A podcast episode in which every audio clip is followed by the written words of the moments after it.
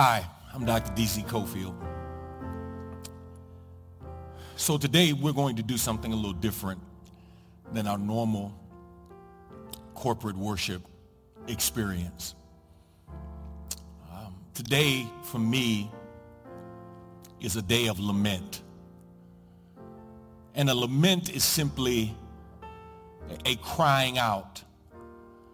Uh, how, how do we get through our grievance? How do we get through our grief? How do we manage the trials and tribulations that we are in? Uh, this past week for me has been not just one of the most challenging weeks in terms of ministry, but just in terms of living. So many things triggered so many emotions for me listening to a woman lie on an African American man who was bird watching in Central Park, watching Big Floyd, George, have the life choked out of him by a Minneapolis police officer. George, a person that I knew, a person that knew my family, knew my daughter really well, and who worked with us in ministry to help take the gospel to people who would never come to our church. He enabled us to take the love of God to them and to establish a church right there in that community. Um, I found myself this week reflecting, and, and I got to tell you all, man, it was hard. I found myself crying, but no tears coming down my face. I thought about my sons. I thought about my newest grandson, who was just born May the 28th. And I thought about me, and I realized that I could have been that brother in the park, and I could have been George Floyd handcuffed on that street with a knee on my neck because I understand I'm a black man.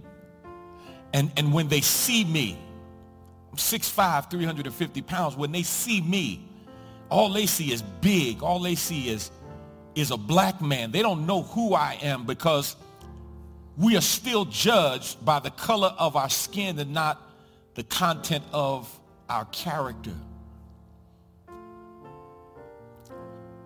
And, and today is Pentecost Sunday, and and we celebrate the birth of the church. But, but I've got to tell you, the, the universal church in, in my heart, and maybe more specifically the church in America, I, I think we are, are sick with a virus that is beyond COVID-19. Uh, that, that virus of racism that has moved us to attempt to create a colorblind church in the 21st century when I was never recognized as a fully functioning human being in the 20th century. Was never respected for who I am. When the Constitution was written, those words were not applied to me and when the scriptures were interpreted by my slave masters, that same Bible that I look at that gives me freedom is the same Bible that they misinterpreted to create and continue my bondage.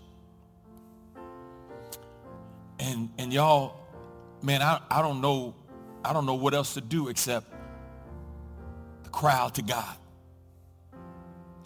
And, and I know for some of you, you, you, you may be like, man, I, I, I need some, some good old singing and I, I, I want to have some good old church and I'm okay with that if that's where you are. But for somebody who's watching you with me, I'm, I'm not going to go out and burn down a police station. I'm, I'm not uh, going to go and throw rocks at police officers. I'm, I'm not going to march and protest. That, that's not where I am right now. I, am just at a place, y'all, of just grief. I, I was already grieving because of, of COVID-19 and all that has been lost. But God, I'm grieving now at a whole nother place. And, and so I, I want to share with you and give you an opportunity to join in with me out of this lament Our text today is the 13th division of Psalms. And if you have your Bible, I want you to turn there with me. Uh, one third of the Psalms are Psalms of lament, uh, are Psalms of crying out to God, of expressing our grief to God. Some of them are individual laments. Some of them are communal events or lament, laments. But whether they are an individual lament or a communal lament, they're our cry to God.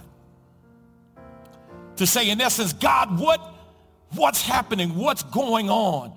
God, here's what I'm dealing with. And if we can't be honest with anybody else, we've got to be able, as people of faith, to be honest with God. And I don't need anybody else's approval to talk to God. So I want you to join in with me in this lament today. And, and I'm, I'm convinced we need to hear from God. If we don't hear from him, we won't know what to do. We need to hear from you.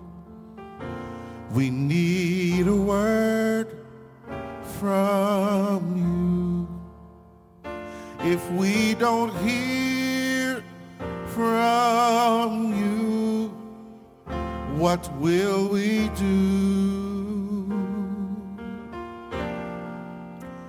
Wanting you more each day to show us your perfect, your perfect way there is no other way that we can live. Destruction is now, is now in view.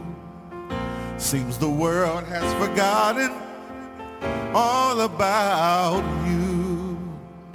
Our children are dying people are crying.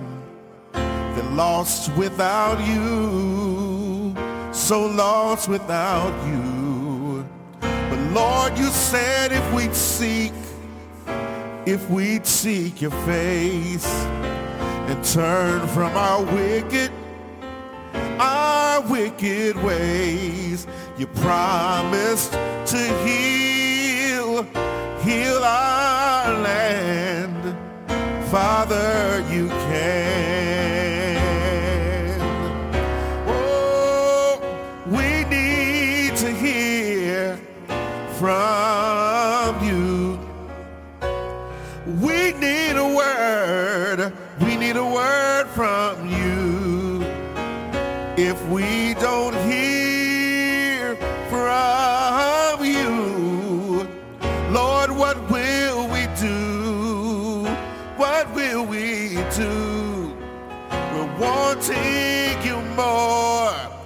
More each day to show us your perfect, Lord, show us your perfect way.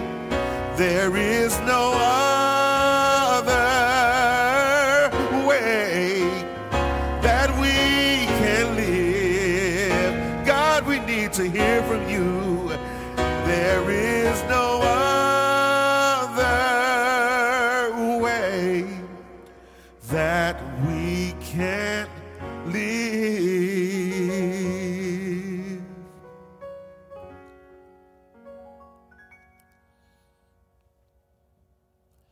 How long? The psalmist asked that question. And as I looked at this passage, I, have got to remind you, I, have got to tell you, I, I was reminded of that old Welsh preacher, John R.W. Stott, who pastored the All Souls Church in London, England. He wrote a book entitled Between Two Worlds. And one of the premises of that book is that every preacher needs to stand with the Bible in one hand and a newspaper in the other hand. That we must come to grips with the challenge of both having and being authoritative in our preaching of the Word of God, but relevant in our contextualization of the Word of God. And my brothers and sisters, if there's ever been a time that a pastor preacher needs to have a newspaper in his hand, it's times like these.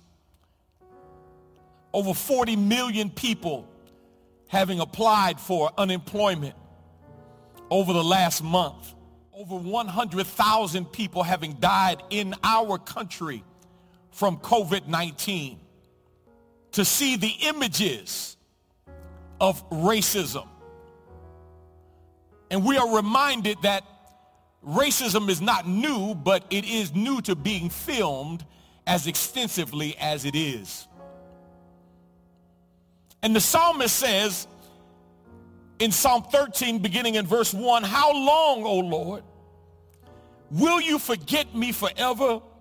How long will you hide your face from me? How long shall I take counsel in my soul, having sorrow in my heart daily? How long will my enemy be exalted over me? Four times in two verses, the psalmist says, God, how long? How long are we going to have to deal with this? And, and, and I don't know about you, my brothers or sisters, but, but I'm literally saying to God, God, how long?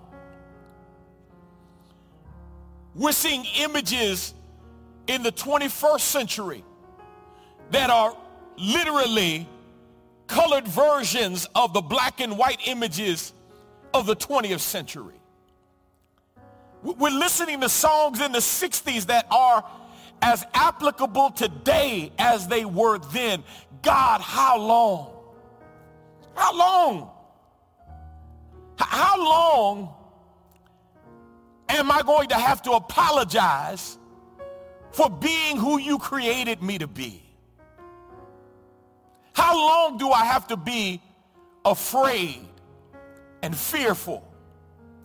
How long do we have to live with this injustice that we are seeing in our society today? And my brothers and sisters, I, have got some laments. I mean, I've got some things that I, I'm like, God, I like, I, I lament the fact that I am part of a religion that I am ashamed to own at times. I, I don't even want to call myself a Christian. I, I want to be a Christ follower because that word Christian has become co-opted and is so politicized. And I don't want to be associated with a group of people who think partisan politics is more important than truth. I lament the fact that I have white brothers and sisters who are complicit in this madness by their silence. I, I lament the fact that created in the image of God, I have been denied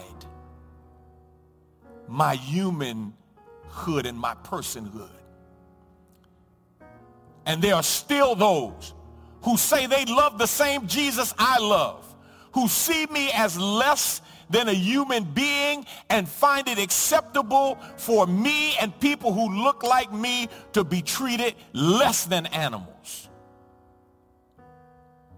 I lament that.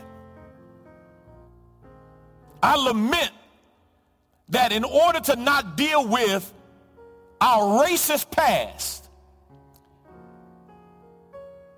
because of our unwillingness to repent that scriptures have been hermeneutically hacked up and our interpretations have been erroneous and have been subjectively applied. I lament that people who took the image of God that they were created to be and recreated God in their image have used that image to enslave my people. And I lament the fact that the Holy Spirit has not moved them enough to say, we repent and we were wrong and we're sorry. I lament the fact that now we're trying to come up with a colorblind Christianity. And we think if we don't talk about it, that it must not exist. I lament the fact that we want to erase the N word from our vocabulary, but we're still treated like niggas. And sometimes it's done in Jesus' name. David says, how long? Lord, how, how long? And, and look at the feelings that, that David is feeling in verse 1 and verse 2 and, and see if these feelings are familiar to you. He says, Lord, how long will you forget me? Will you forget me forever? And I'm sure there's somebody out there who feels forgotten by God when we deal with the injustices that we deal with on a daily basis. When we look at the health disparities in our community, when we look at the fact that we are paid less than somebody else who doesn't look like us for the same job, How long, God, will you forget us forever? We, we've been dealing with this since 1619, Lord. Will you forget us forever? Will we ever get to the place where we address this, this sin issue in our society? And look at what he says. How long the B part of verse 1. Will you hide your face from me? How long will we feel like God is, is hiding from us?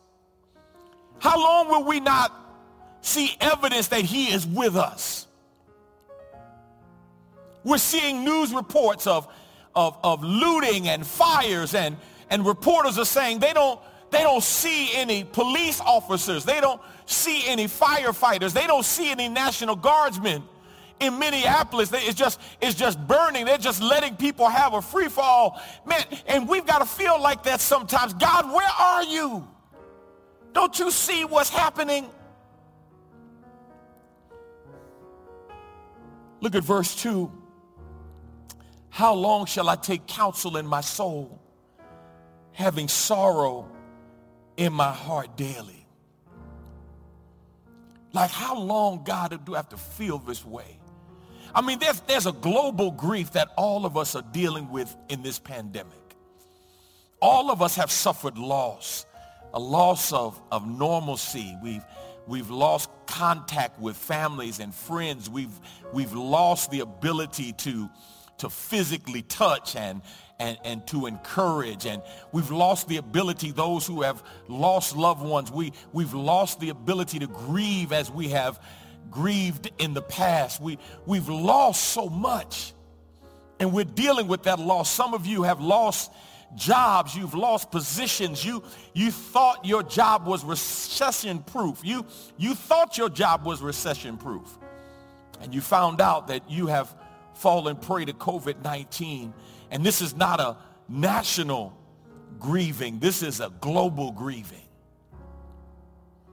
And then to get hit with all of this stuff, God, how long, look at the B part of verse 2, how long will my enemy be exalted over me? God, how, how long will I have to look up at my enemy and have him not only, and have her not only not see me as an equal, but how long I got to keep on living with them treating me like I am not equal. How, how long? And my brothers and my sisters, I, I can't answer that question. I wish I could. I wish I could. And, and I'm tired. I'm tired of making excuses. I'm, I'm, I'm tired. I don't want to talk about no more pie in the sky. I don't want to talk about when we get to heaven. I, I know it's going to be right when we get to heaven. But Jesus said, when you pray, pray like this, thy kingdom come, thy will be done on earth as it is in heaven. We should get a preview of glory on earth. And if we don't get it in the church and amongst the people of God, we won't get it anywhere. See, I'll be honest with you. I lament the fact, not that sinners sin, not like the devil acts like the devil. I, I, I don't lament that. The devil's supposed to act like the devil. Sinners are supposed to sin. I lament the fact that those who say they know Jesus are quiet. Because in your quietness, you are complicit. We're blaming those other three officers who were fired. Charges are still pending because they watched one officer place his knee on the neck of George Floyd, but they did nothing to stop him. They did nothing to say, okay, let's pull him up now. They did nothing to intervene.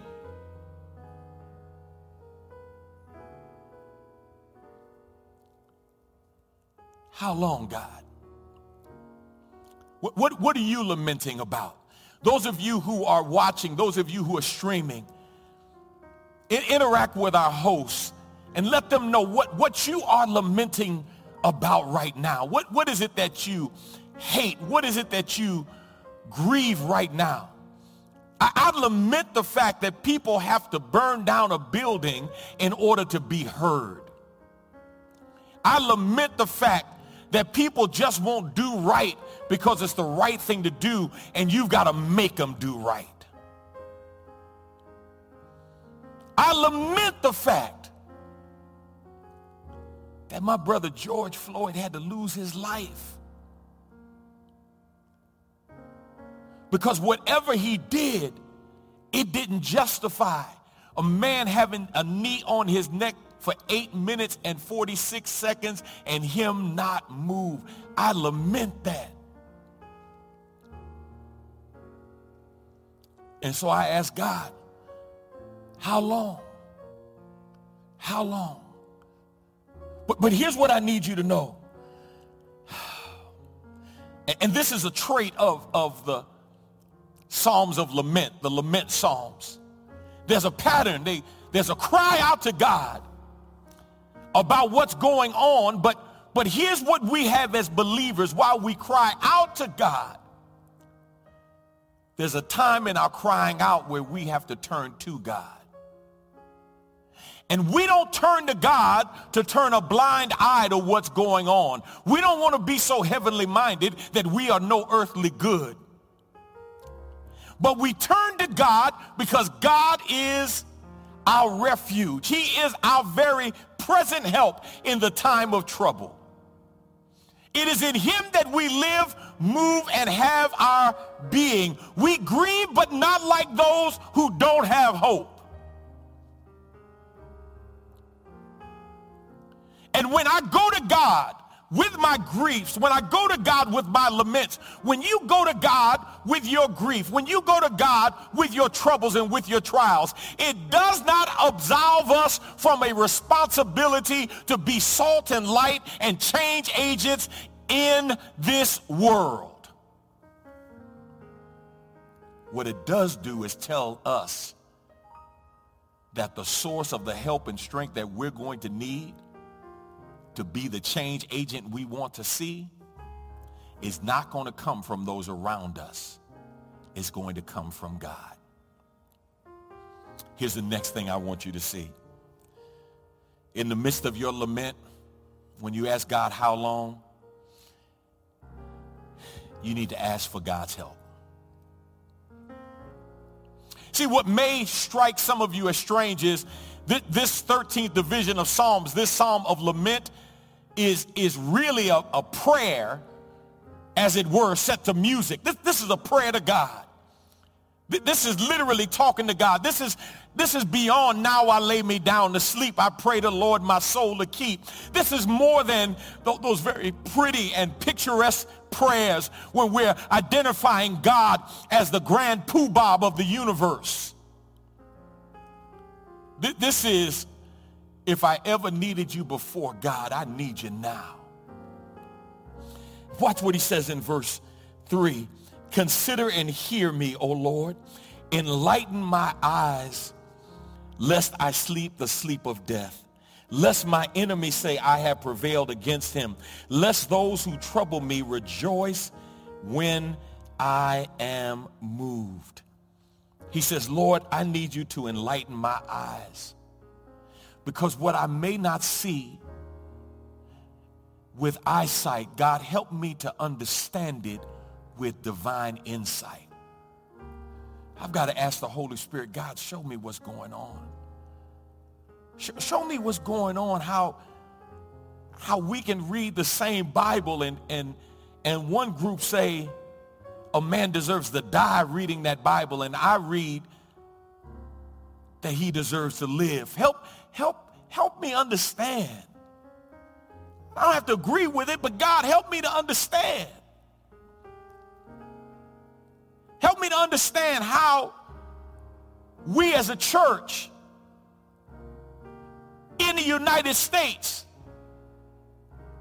embrace capitalism and ask God to bless America in the midst of all of the stuff that we do.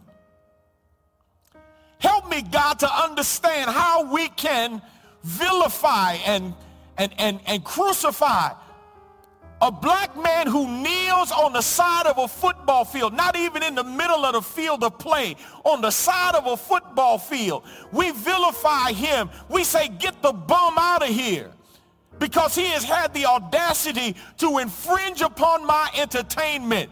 Negro, you don't have a right to protest. Just play football. But we can see people walk into a Capitol Rotunda with AR-15 long rifle semi-automatic weapons and they be applauded as being patriotic and they are simply protesting and exercising their First Amendment right. What is wrong in our country, God? When for some, a white man kneeling on the neck of a black man is okay, but a black man kneeling on a football field to protest that now is treated like the enemy. And God says, whatever your feelings are, bring them to me. And he says in verse 3, bring, bring your concerns to me. The psalmist says, Lord, enlighten my eyes. God, I, I need you to hear me, Lord. Hear me, not just my words, but God, hear my heart and open up my eyes so that I might see. And I'm asking everyone, if you're still with me right now, if you're still watching, ask God, God, open my eyes so I can see. I'm, I'm praying that maybe the imagery and the, and the anger and the grief, I'm praying that it would open somebody's eyes. I know some, their eyes still will be closed because they don't want to see the truth. But I'm praying that more want to see it than don't want to see it. Here's the third thing that the psalmist teaches us. He says, in the midst of lamenting, you need to rest in the Lord's love for you. You, you got to rest in the Lord's love. He says, but I, the A part of verse 5, have trusted in your mercy. But I have trusted in your mercy. That contrastive conjunction there. In, in the midst of the lamenting, in the midst of crying out to God, in the midst of saying, God, how long? God, I need you to give me some insight. God, I need you to give me some understanding. but God, I have trusted in your mercy. God, I have trusted in your mercy. God, I trust in your mercy. When I can't trust in anything else, God, I've got to trust in your mercy. I've got to trust in your love. That Hebrew word hesed is the correlation of, of, of that, that Greek word uh, uh, love, uh, grace, that, that unconditional love, that, that unmerited favor. God, I've, I, I trusted your unconditional love for me. And, and, and I've got to tell, I've got to tell you,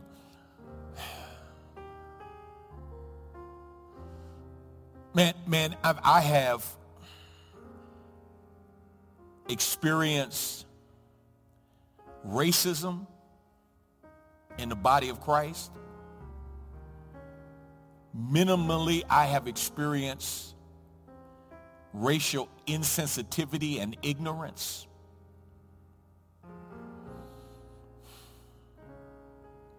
So much so that if I built my esteem on how others treated me or how they viewed me, I would be a sad, sad person. See, I've learned if you live for people's acceptance, you will die from their rejection. And for years, I wanted to be accepted. I wanted them to know I love Jesus just like they love Jesus.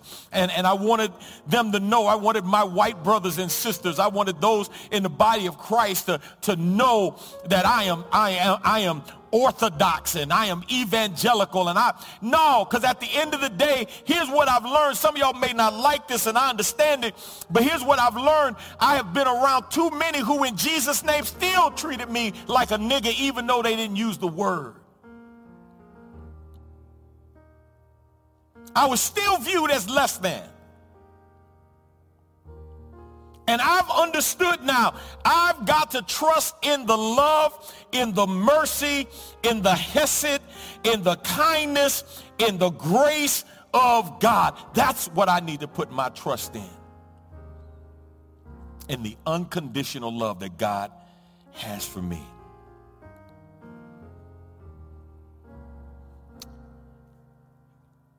You may be crying out to God saying, God, how long? And there's a season of grief. And if you're in that season, man, I'm praying with you because I'm there as well. But in the midst of my grieving, I don't want to grieve like those who have no hope. I've got to turn my face to God. I've got to turn my face to God. And I've got to say to God, God, give me insight. Give me divinely guided insight. God, help me to rest in your love for me. Help me to rest in your love for me. And here's the last thing the psalmist says. He says, you need to rejoice in the Lord's goodness. Now, now you might be wondering, you might be saying, wait a minute, I thought this was a psalm of lament. And it is, but here's what I've learned. When you look at the various psalms of lament, there is a place where it is appropriate to cry out to God to level our complaints to God. But here's what I want you to know. There's also a proper place in the midst of laying out our laments to God to focus on God and who he is and what God has done because it is when we celebrate what God has done that we can find hope for what we need God to do. Listen to the B part of verse 13, of verse 5, Psalm 13. My heart shall rejoice in your salvation. I will sing to the Lord because he has dealt bountifully with me. The psalmist begins at protest. He moves from protest to petition. But then he shifts from petition to praise. And the praise doesn't negate the protest. The praise doesn't negate how he felt when he said to God, how long?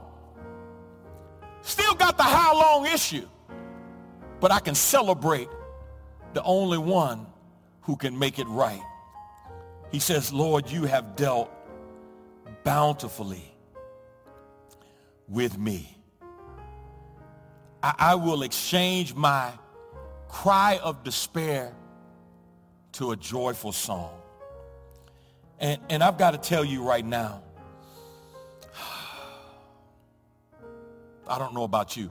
I, am just not at that place right now where I'm, I'm, I'm ready to rejoice. I don't, I don't have praise in me right now. I really don't. I wish, I wish I did. And some of you may think I'm, I'm not spiritually mature, um, and, and that's okay. Like I said, I'm not, I'm not living for your approval, so I'm certainly not going to die from your rejection. I, I'm, I'm struggling, y'all. I'm struggling. I am, I'm struggling. I'm struggling. Uh, I'm struggling. The other day, I, man, I was afraid to leave the house. I, I was afraid to leave the house because I've seen people treat me like a big black man before they found out I was Dr. D.Z. Cofield. I, I heard the shift in their voice. I felt the change in the atmosphere when they said, oh, Dr. Cofield. Oh, you Pastor Good Hope. How you doing? Man, I listen to you on the radio every Sunday, or I, I, I watched you on television, or you did a family member's funeral. I, man, I seen the shift. And if I didn't have that on my side, if I didn't have a, a card that said I'm a chaplain for some law enforcement agencies, if I didn't have that, the tone was different and the conversation could have went a completely different way. I, I'm not there. But, but can I tell you why this psalm is so helpful for me? Psalm 13. It's because the psalm teaches me where I can go. I, I don't have to stay at a place of hopelessness, hopelessness and, and pain. I can make a shift.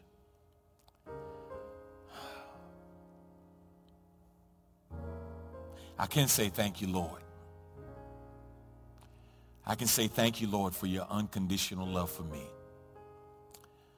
I can say, Lord, in, in the midst of what's going on, I'm, I'm 58 years old.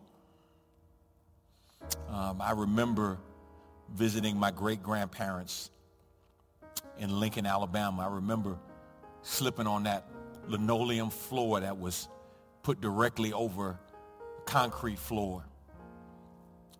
And I remember slipping and busting my lip and being taken to the local hospital and being denied care because of the color of my skin.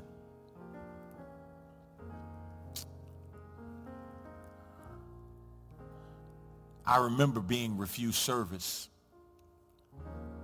not as a child, in my 20s when I moved to Texas. I lived in Dallas, actually outside of Dallas in Garland, and I remember taking my shoes in. I'm newly moved from the East Coast, and to have a lady look at me like I had something on my face and was like, I don't, I don't do your shoes here.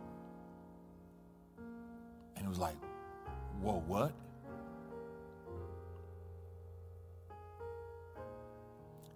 And, and I remember hearing people at a place to help people in need run by Christians celebrate Africans who came in for help and talk negative about African Americans who came in for the same help.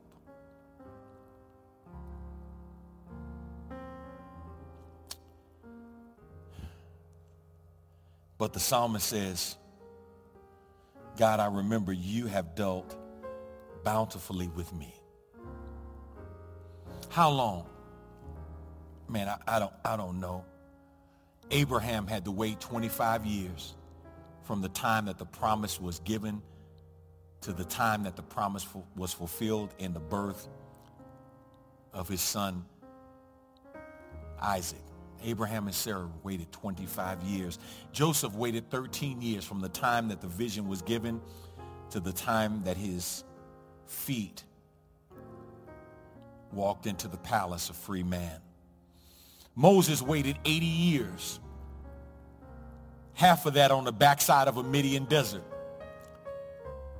until God told him, it's time for you to go and tell Pharaoh, let my people go.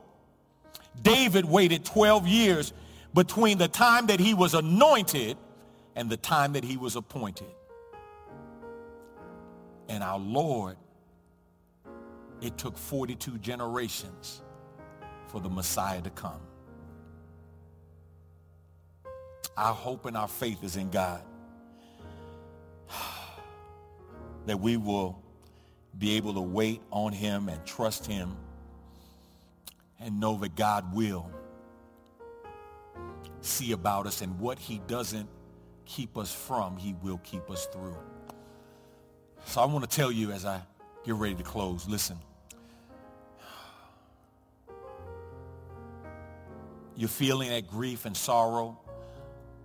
There's nothing unspiritual about feeling that way. That's a natural feeling. Uh, that, that fear that I felt not wanting to leave the house, that fear and trepidation I feel that I've never felt before around police officers. And my dad was a police officer. That fear that I've, listen, and, and don't, man, please don't, don't tell me God has not given us a spirit of fear. I know what the scripture says. I'm telling you how I was feeling. I'm not talking about the root of it. I'm talking about the reality of it.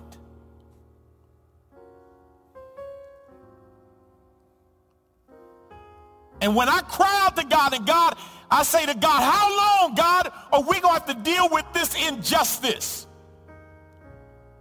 How long are we going to have to go through this? Don't tell me God did not promise us heaven on earth. No, because those of us who are part of the family of God are supposed to be helping to create the kingdom on earth. And I submit to you that we will never find the healing and wholeness in this world that we need until the entire body of Christ, black and white, come together and recognize that there's a problem and we need to address it. If we do, we can see progress made. If we don't, we will not. I'm a graduate of Dallas Seminary. And I believe Dallas, for me at the time, was one of, if not the finest seminary training I could get. I wanted to get trained in expositional preaching and Christian education. I understood I would have to contextualize it to bring it back to the black church. I ate the meat threw the bones away. In 1990, I went to see the then chancellor of the school who had been president of the school during the explosive growth of Dallas Seminary. And he was a no-nonsense kind of guy. Um, some would call him a dictator. Um, he'd bark out orders. This is what needed to be done. Let's get it done. And I went to him. My first year there, he was one of my theological heroes. I had his books on my shelf. And I said to him, I said, Dr. Walvoord, I said, I, I want to talk to you about the history of the seminary. And I, and I want to ask you, what, what was it that shifted the focus of the school to begin admitting African American students? Because there was a time that if a black man was walking on the campus of Dallas Seminary, he could be arrested. And historically, they allowed international students to come, including Africans, to come before they admitted African Americans. I said, what was it that moved the school? And, and in my mind, I was thinking, man, I, I, I'm, I'm hoping he's going to say a move of God, Holy Spirit, you know, showed us our, our errors, you know, our, our poor hermeneutical justification of, of slavery and Jim Crow, you know, that we were enlightened by the Holy Spirit. And he said to me, we started letting colored people on the campus because the law changed and told us we had to. Y'all, I, I looked because I'm thinking, one, did he just, it's 1990, did he just say colored? And then I'm thinking, okay, don't, don't put a period there, Doc. Please put a comma there and say, but after the fact, the Holy Spirit convicted us or something. He said, no. We let colored people on this campus because the law said we had to. And here's the sad part.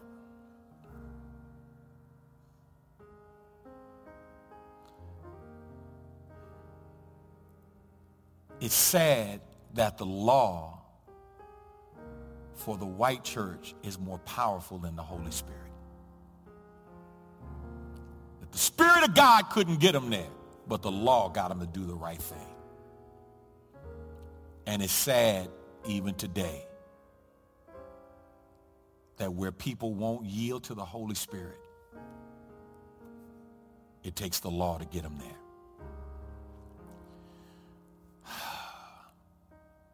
I'm praying, y'all. I want you to pray for me. I'm praying for you. Uh, are we going to get through this? We, we, we are going to get through this. But please don't let anybody minimize or marginalize your feelings.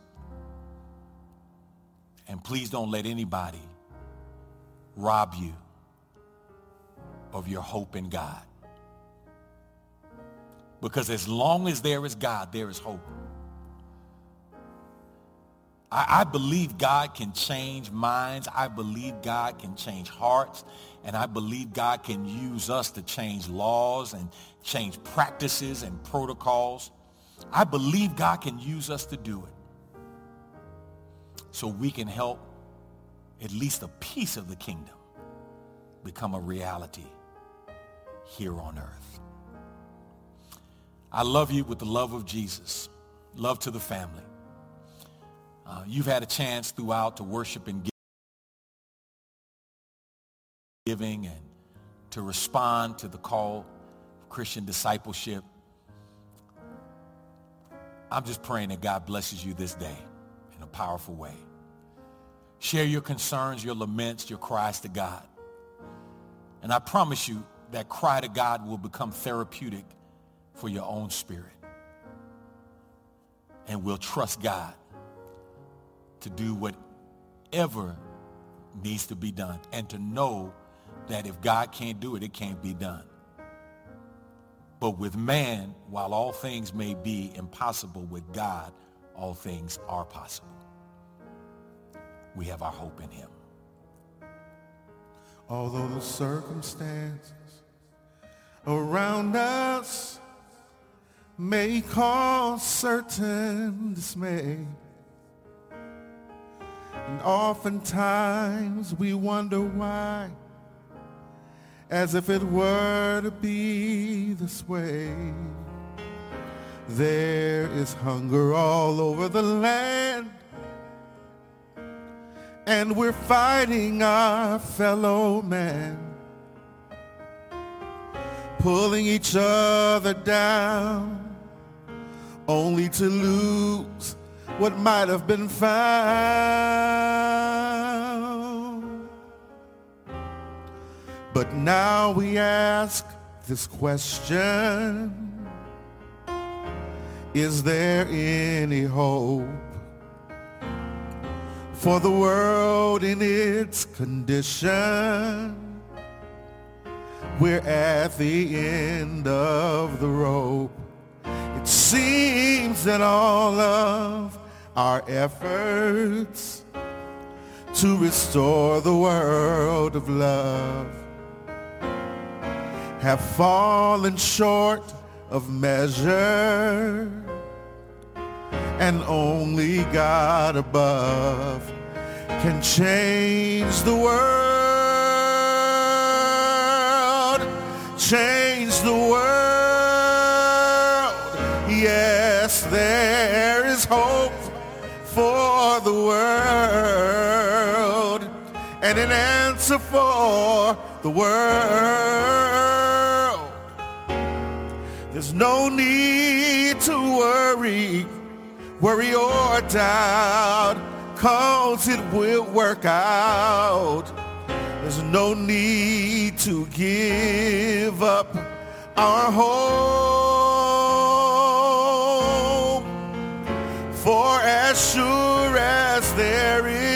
God, there is hope. There is hope. Yes, there is hope for the world and an answer for the world. There's no need to worry, worry or doubt because will work out, yes. There's no need to give up our hope. For as sure as there is God, there is, there is hope.